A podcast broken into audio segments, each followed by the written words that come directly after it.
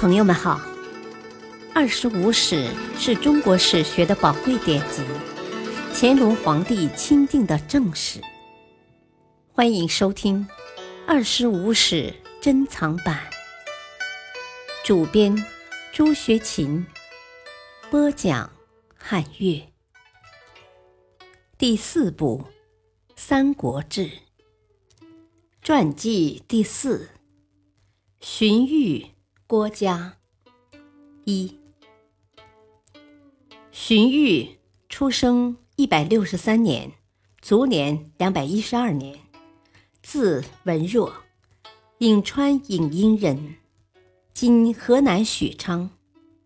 荀彧出身于世家大族，祖父辈或为官僚，或为学者，多有清名。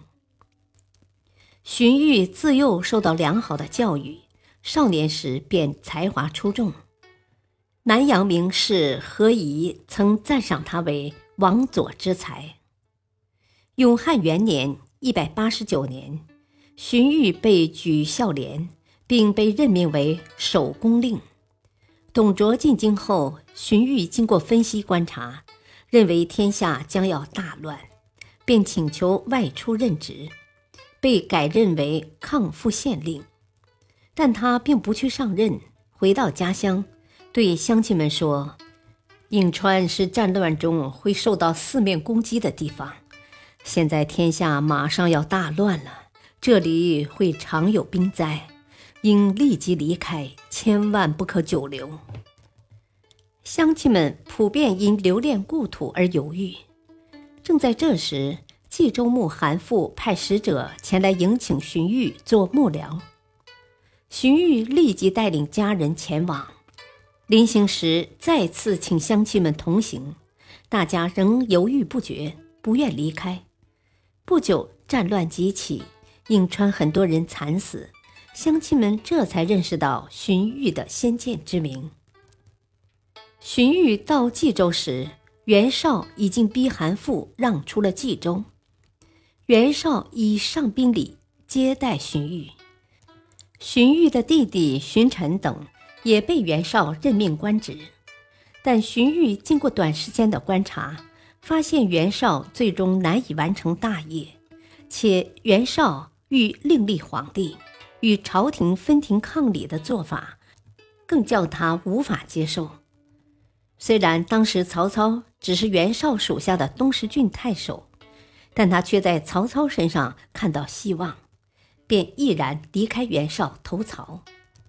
曹操与他一席话谈后，高兴地说：“我的子房就是他。”即任之为司马。次年，即初平三年（一百九十二年），曹操任兖州牧时，荀彧已成为他最信任的幕僚，无论行军。还是驻营，经常形影不离。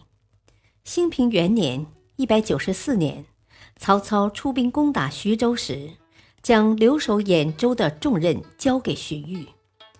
就在曹操出征后，张邈、陈宫发动叛乱，秘密迎请吕布来兖州。兖州诸城皆响应吕布。这时，荀彧才发现。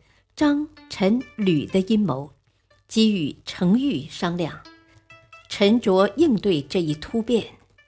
星夜召回住在濮阳的夏侯惇部，连夜杀掉一批参与叛乱的官吏和士兵，首先保住荀彧他们所在的鄄城。接着，荀彧冒险到参与叛乱的郭贡军中，苦口婆心地劝说，讲明利害。郭贡终于率部退走，程昱又亲到范县、东阿布置方略，最终三城保住，为曹操日后夺回兖州、战胜吕布打下了基础。事后，荀彧还帮助曹操分析这次大叛乱的原因，使其认识到滥杀无辜的危害，并在以后注意改正这一错误。兴平二年（一百九十五年），曹操准备趁陶谦去世之机再攻徐州。